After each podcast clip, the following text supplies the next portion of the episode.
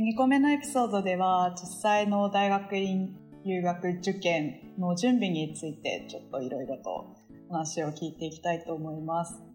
最初にお聞きしたいのは皆さんその大学入ってからあの実際学位留学受験するまでに、まあ、どれくらい留学経験が終わりなのかなっていうエピソードを聞いていきたいんですけれど春樹さんは何かあの留学短期とか長期とか何でもいいんですけど経験ありますか？私の場合は、えっと、高校の時に、えっと、1回と、えー、大学の春休みに1回で、うん、計2回短期留学を行いました。行った先はいずれもアメリカだったんですけど、えっと、ボストンニューヨーク、うん、ハワイで3カ所2回で3カ所巡ったので、ね、まあ、ある程度あのここはこういうもんだなみたいな傾向がこう、うんうん、分かったのとあとやっぱりあの、うんうん、大学での方のハワイの短期留学は結構2ヶ月で長かったのであのいろいろななんだろうな一通りのホームシック的なのは経験したと思います。日本食食べたいなとかお金の送金面倒だなとかそういうなんかもろもろは一通り体験したので、その意味でも大学院留学にあまり抵抗がなかった。海外に出ていくことにあまり抵抗がなかったと思います。うん。その2回目の留学っていうのはその2ヶ月間何してたんですか？現地で。えっともともと大学の中のあのプログラムで留学に行ったので、うん、えー、ずっと参加すると2単位もらえるっていう、まあ、その下心もちょっとあったんですけど、はい、現地ではあのハワイの歴史ネイティブの人たちの歴史と、それから語学の研修。これがまあ大体半々ぐらいの割合であってで授業は夕方で終わるので、夜は他の友達と、えー、どっか出かけたりあるいは寮の中でずっとビリヤードしたりとかしていました。ハワイいいですよね。2ヶ月もハワイって羨ましいです。ハワイはやっぱり島国なので、2ヶ月があの楽しめる最長期間だなと思います。もうちょっといたらなんかなんかこう島国に幽閉されてるような感じであそう場所観光場所がこう飽きてきてしまってたかもしれないあ確かにね限られてますよね土地がねえー、なるほど、なるほど。ありがとうございます。はい、ありがとうございます。ようこさんは何か短期留学とかの経験はおありですか？そうですね。本当に中学と高校の時にホームステイとか学校の交換留学で行ったぐらいだったので、えっ、ー、と、うんうん、中学3年生はタイとかマレーシアとかの東南アジアなんですね。で、えーと、うん、高校生になったらアメリカっていうところで約本当に1ヶ月弱とかそのぐらいではあるんですけどもなので本当に留学っていうようなしっかりとした勉強をするという機会は本当に社会人になるまでなかった形ですね。中高の時に留学して大学時代は特にそうですね。もう大学時代はそうなんですよ、うん、もう行きたいなっていうのはあって一回学校のキャリアセンターに問い合わせたり、交換留学で休学して留学するっていうところも考えたりはしていたんですけども、その時はもうなんか完全にあの部活だったりサークルだったりっていうところにみんなでやっていたりとか。そうなんですよね、うん、あとはもうそのやっぱり就職活動で実際の現場ホスピタリティ、まあ、観光業に進学したいっていうふうに考えた時にそちらをこう先に現場での経験っていうところを優先してしまったっていうところもあって、はい。行けてなかったです。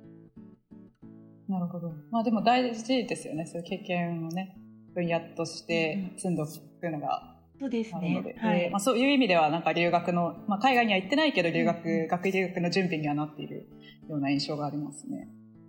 うん、じゃあ、こうきさんはどうですか？何か経験ありますか？いや、自分は全然、中学も高校も大学も全然留学の経験はなくて、まあ、うん、唯一関係あるとすると、小さい頃に、あの親の仕事の関係でしばらく海外に住んでたことがあってあそうなんですね、はい、うん、なんでまあなんかそれ言うとあれですけどあのなんで英語はあんまり苦労しなかったっていうのはあります。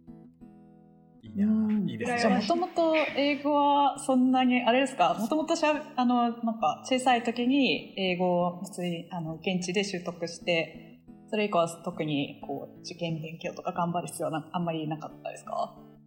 まあうんとそうといえばそうですね。なんか ただかなり昔なんであのただかなり昔なんでなんかほぼ忘れるところだったと思うんですけどまああの親が教員っていうこともあって結構無理やり勉強させられたので英語を。えー、なのでそのおかげでなんとかあの維持できて、うん、留学の時もそんなスコアとかで困るってことはあんまりなかったですね。わそれはいいアドバンテージですね。それ実際なんかその自分が英語喋れるからあんまりそういう海外に行くっていうことに関してはそこまで抵抗がなかった感じですか？最初。はいはい。それは大きいと思います。抵抗話せるっていうのもありますし、まあ、多少住んだことがあって、あの、うん、まあなんでしょうね外外国の方に対する抵抗っていうんですか？そういうのもあんまりないっていうのはあるかもしれない。うん、違う国に住むことの抵抗はないってことですね。皆さんあのそういうバックグラウンドの中で、まあ、留学に対する志はあの芽生えていったと思うんですけどじゃあそのモチベーションっていうものをどうやってあの実際の受験まであるいはこれからの進学まであの保っていったかっていう話を聞いていきたいと思います。春樹さんはあのどうやってその留学に対するモチベーションを保ってきましたか？私の場合はもともと物理学で博士号まで取るっていうところまでは強い気持ちがあったので学問に対するモチベーションっていうのはそこまで落ちませんでした。ただ国内に行くか海外に行くかっていう選択肢がある中で、えー、 TOEFL のスコアが全然伸びない時期っていうのが多分他の人よりもちょっと長かったので、やっぱりもう妥協して国内にしてしまっていいかなっていうふうに思ったことっていうのが何回もありましたね。うんやっぱり英語の英語に対するハードルっていうのが結構、まあ、なんか留学に対するこうハードルにもつながっていたっていうか語学が結構大きな壁だったっていう、ね、日本国内で現在の指導教員と共同研究しながら別のプロジェクトを海外の人と進めていたんですけどその時はやっぱりずっと英語で議論するんですね、うん、なのでやっぱりその時にあ、ね、の最初 TOEFL のスピーキングができないのと同じで全然議論の時に、うん、えー、最初何て言ったらいいんだろうとかあの雑談してる時が一番実は困るんですけどあの研究の話じゃなくて、雑談してる時が一番話に入りづらいんですけど、あの、なんかどう話に入ってったらいいのかなとかっていうふうに思った時に、やっぱりなんかその学問以前に語学の能力が低いんじゃないかなと思って、えー、ちょっと進学を諦めようかな。海外の進学を諦めようかなっていうふうに思った時期はちょっとありました。なんかやっぱりその日本の人たちと一緒に日本語でプロジェクトを進めると同時にこう海外の人とも英語でプロジェクトを進めると、まあ、両方の進捗をこう自分の中で認識して、はい、でなんかどっちかうまくいかないとあこれがみたいな。結構簡単に比較してなんか落ち込んじゃったり、まあ、逆もあると思うんですけどね、ね、なんかできできたら嬉しいなってこともあると思うんですけどなんかそういうこう違いでこうあやっぱり海外難しいかなって思った時はたくさんあったと思うんですけどその時どうやってこう自分を鼓舞してなんかやっぱ海外行きたいっていうふうにモチベーションを立て直したんですか？うんまあやっぱりその海外に出てみたいっていう憧れが一番心の中にあったっていうのが大きいんですけど、うん、その同じ TOEFL が伸びないスコアの中で反映されない中でもやっぱり少しずつあのスコアには反映されないけどここができるようになったって自分で実感できるポイントっていうのがちょっとずつ増えてきたので、うん、まあ、これをもう少し、まあ、1年とかもう少し時間をかけてやっていったら伸びるんじゃないかなっていうふうにもう自分を信じながら頑張っていきました。結構その TOEFLの勉強する中でなんかできてくるポイントみたいなのをご自分の中で認識しつつそれを励みに頑張っていくみたいな感じですか？そうですね。はい。いや私もその経験すごいあって私も結構 TOEFLなんか 苦労した人間で、なんか私はその受験の本当にギリギリっていうかちょっと過ぎてたんですけど、そこは受験 TOEFL をひたすらなんか受験シーズンまで受け続けていたので、なんかこう、勉強しても勉強してもなんかこう、こうなかなか越えられない壁っていうのはすごいなんか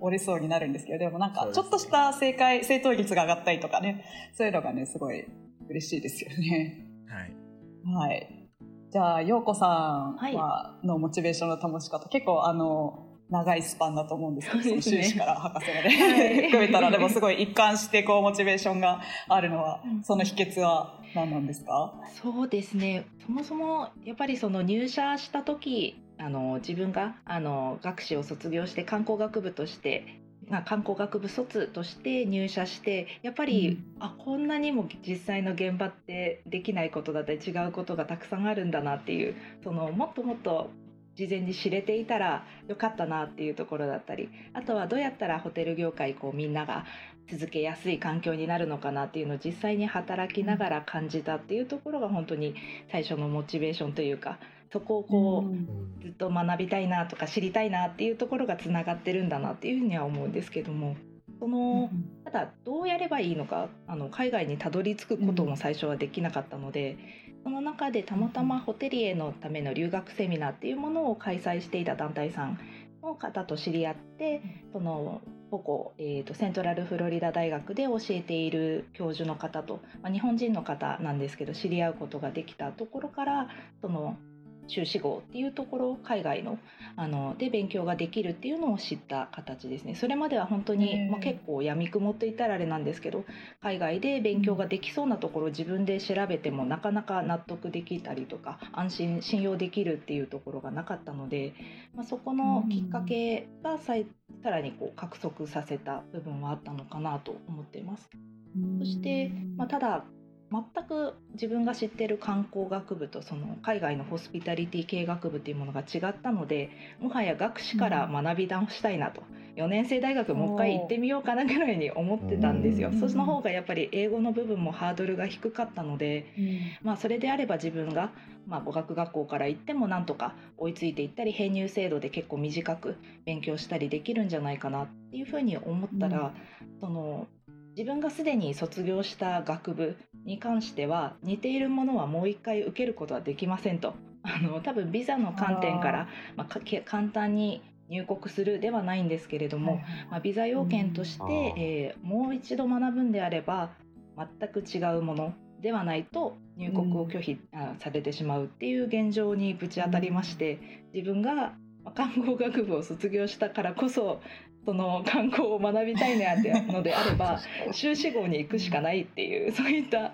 とんでもないハードル自分にとっては、まあ、英語全然できないところから何を修士号を目指すとか言ってるんだろうっていうところに、まあ、あのなってしまったと。ただまあハードルは高い方がその英語ももちろんもっと勉強しなくちゃいけないっていうところにもなりますしまあ自分自身にとってもプラスアルファになる留学っていうところで行くんであれば修士号を目指すっていうものを据えてそこに向けてこう頑張っていく結果がどうであれまずはそこをゴールにしてやっていくっていうことに意味があるのかなと。うん、キャリアを止めるからにはある程度高い、まあ、ゴールを据えた方が自分のためにもなるのかなっていうところで自分に暗示をかけまくってました。なるほどなるほど。は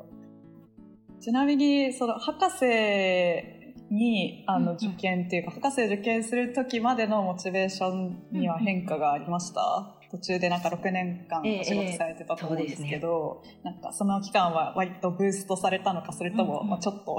やっぱりいいかなみたいになっちゃなってはいたのかっていうのは そうですね、ね、確かにその、うん、まあお仕事をしている中で自分の年齢もありますしあとはまあパートナーのことだったりとかいろいろこう考えた時に一瞬やっぱりこのまましばらく落ち着いてから再度もう少しあの、まあ、全て落ち家庭のこととかが落ち着いてから飛んだ方がいいんじゃないかなとかいろいろ考えた時期はあったんですけども、うん、やっぱり現場で自分が学学びたい内容問題点がもっと見えたらいいここはどうやったら解決できるのかなっていうのを知るうちにそれがやっぱり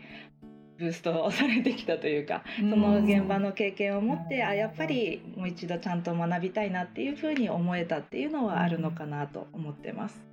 へえ、はい、きっとお仕事されながら留学準備ってすごい大変だったと思うんですけど、その話また次以降で、はい、あの詳しく聞いていきたいと思います。じゃあ、あの最後にこうきさん、はい、モチベーションの保ち方を教えてください。はい。えっと、まあ自分の場合は決めてからは本当にすぐ、そうですね、去年の10月に留学しようって決めて、で、まあ、まあ、その後はあの修士論文とかでめちゃめちゃ忙しかったんですけど、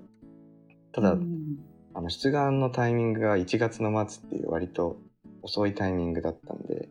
うん、まあ修士論文の研究云々が全部終わってから一応取り組めたっていうのもあってまあ割と余裕を持って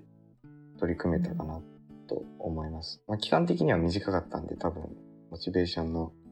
まあ、維持はそんなに大変ではなくて、まあ、ただその自分は修士卒業して一回就職しようかなって思ってた時もあって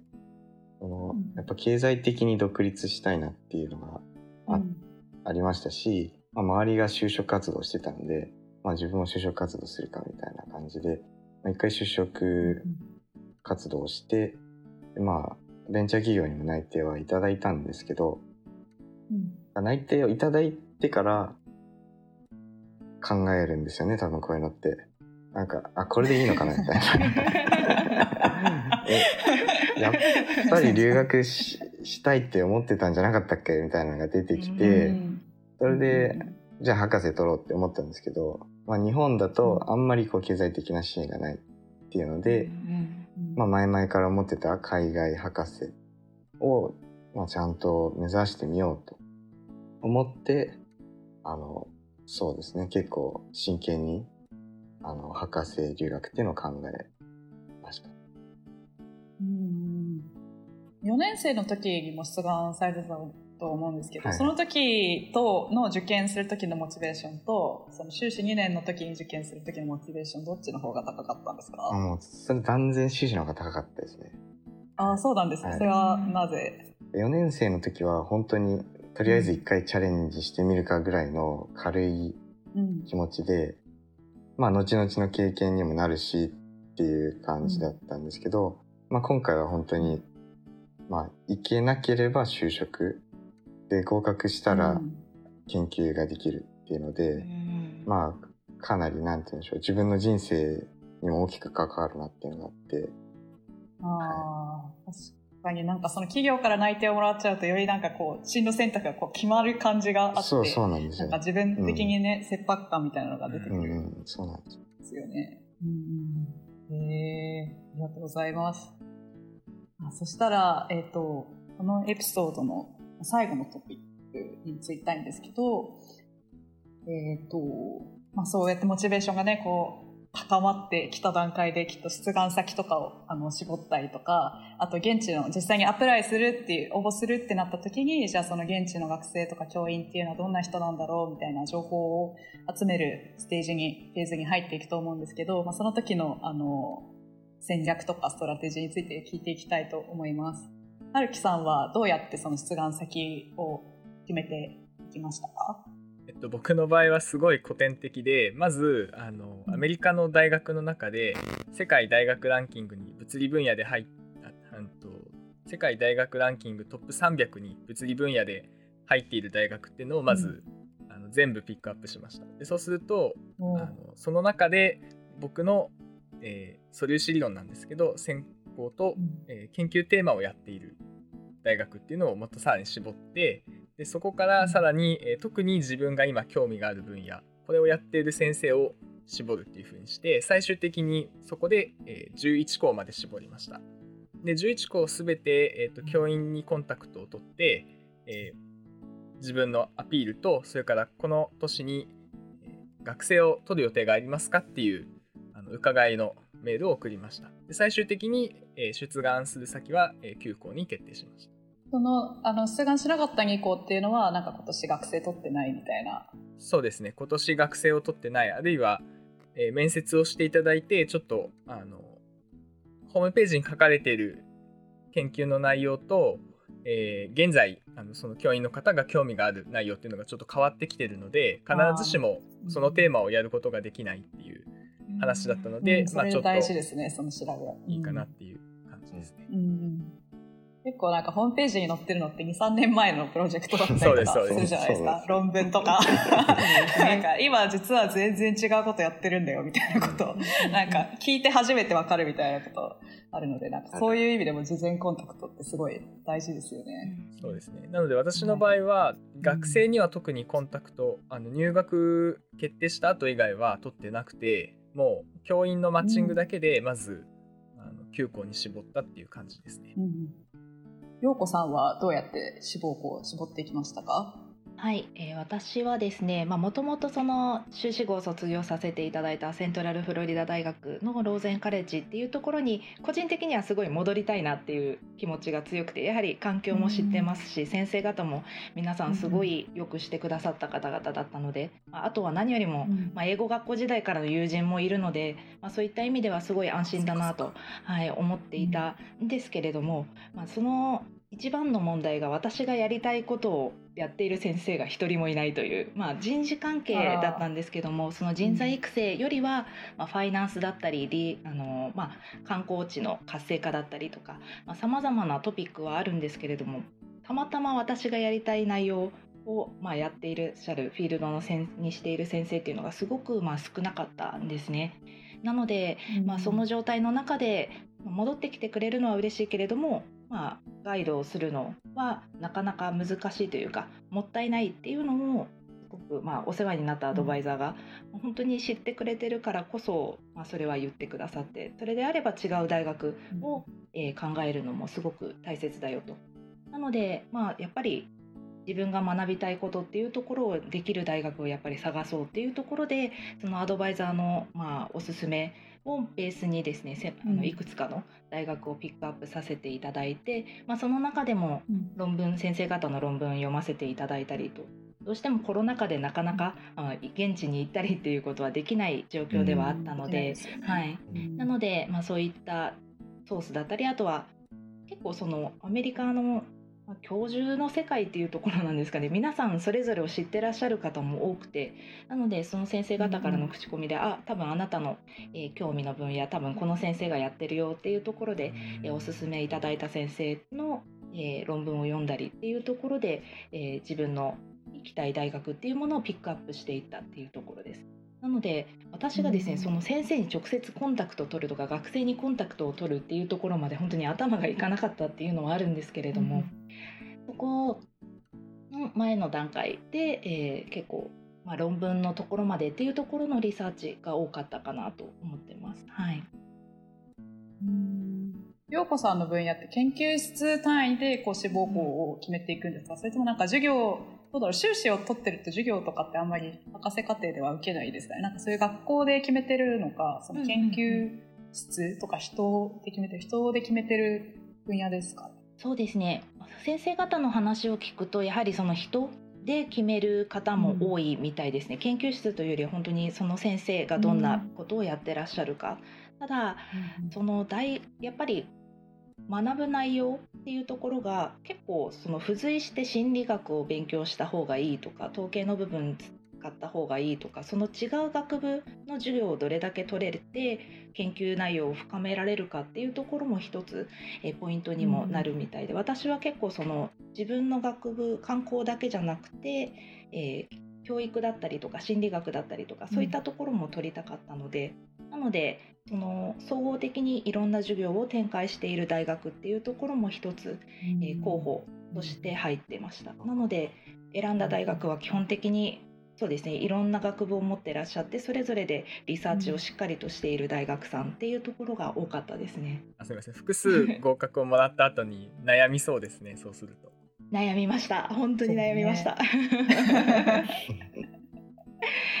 なかなかね選択その入ったところでなんかあなんだろう自分のやりたいこともできるし、うんうん、こうなんか学びたいこともいっぱいあるとなんかどれをどれをやりたいかとか、ね、どれをやるべきかみたいなのがなかなか決めるのはすごい難しいですけど、はい、でも選ぶのも楽しいですよね。はいじゃあ最後にこうきさんは、えーとまあ、志望校はその1校って決まってたと思うんですけどそこに絞るまでどうやって選んでいったかなっていうこととあとまあ現地の人たちと連絡を取ったかどうかっていうあたりのお話いかがですか？はい。えっとまあもえっとそうですね。あの研究分野として植物代謝をやりたかったというか、うん、まあ、植物代謝物の解析技術を身につけたいっていうのがあったので、でこの分野だと、まあ、僕の前に学部の頃にいた大学のボスが、まあ、その分野の専門家だったのでちょっと相談をして、ちょっとおすすめの人いないですか？みたいな感じで聞いたら、うんうん、何人かドイツとか、まあ、イギリスベルギーの PI を教えていただいてで、うん、まあその PI の、まあ、性格とかも一緒に教えていただいたんですけど、うん、でその方々の、そうそうそう大事だとでその方々のあの論文とか、まあ、ホームページとか読んでで一番自分の興味に合いそうでかつ、まあ、割といい論文を出してるなっていう感じのところを、まあ、とりあえず仮決定としてで、まあ、その研究室にあのポスドクで研究をされてた方日本人の方が、まあ、ちょっとその教授の知り合いの方でいらっしゃってでその方にアポイントメント取ってで実際研究室どんな感じなんですか？話を聞いてドイツって住みやすいですか？みたいな話も聞いて、うん、であなんか割と良さそうだなと思ったので、うんまあ、その後は教授日本の教授を通して一回その向こうのあのドイツの PI と、まあ、コンタクトを取って Zoom で面談をして、みたいなことをやってで話してみると結構相性が良さそうっていう感じがしたので、うん、よしじゃあこの人に決めようというふうに思って、まあ、それで結局ドイツのマックス・プラン研究所に決めたんですけどもでまあ割と取ってくれるみたいな雰囲気にはなったんですがまああのお金をどうするかって話になったので、うん、研究所の研究所に PhD コースがあってでその PhD コース受験したらいいんじゃないっていうふうに言われたんでそれで受験をしましたっていう流れ。えー、あじゃあ最初にその PI っていうプリンシパルインベスティゲーターの役ですけどその指導教員になるようなあの人を決めが決まってからその PhD のプログラムを受験するっていう流れだったそうそうですね。はい。なんでとりあえず PI 決めて PI に連絡するっていうことで、うん、まあなんとかあの行く方法を見つけたっていう感じです。うん。その博士課程の PhD コースの受験っていうのは基本的にどうなんですかね？その指導教官が決まってれば通るものなのかそれともなんかファンドってかお金問題でそのセレクション選考があるのか。あファンドの、はい、セレクションがあってで別に指導教官が決まってなくてもいいみたいな。指導教官に事前コンタクト取ってなくてもいいっていうセレクションなんですけどなんで3人あの選んでくださいみたいな感じで受験の時には言われて。あ教員候補。そうですそうですそうです。第3志望まで選んでっていう形で、はい、でしたね、はい、結構なんかアメリカとはちょっと違う選考プロセスな印象がありますね。アメリカ結構なんか大学にバンって出して その中で選考があって必ずしもなんか教員がいいと言ったからといって入れるわけでもなかったりとか、まあ、コンタクト取らずにこう試験を受ける人たちとかもいて、まあ、国によっても結構違うと思うんですけど、まあ、えっと、その辺の話も今後聞いていこうかなと思います。今回のエピソード2は、えー、ここまでになります。えー、次回以降受験とか出願の実際のプロセスの話とか、えっ、ー、と、まあ、 TOEFL の勉強方法とか、いろいろストラテジーっぽいことを聞いていきたいと思います。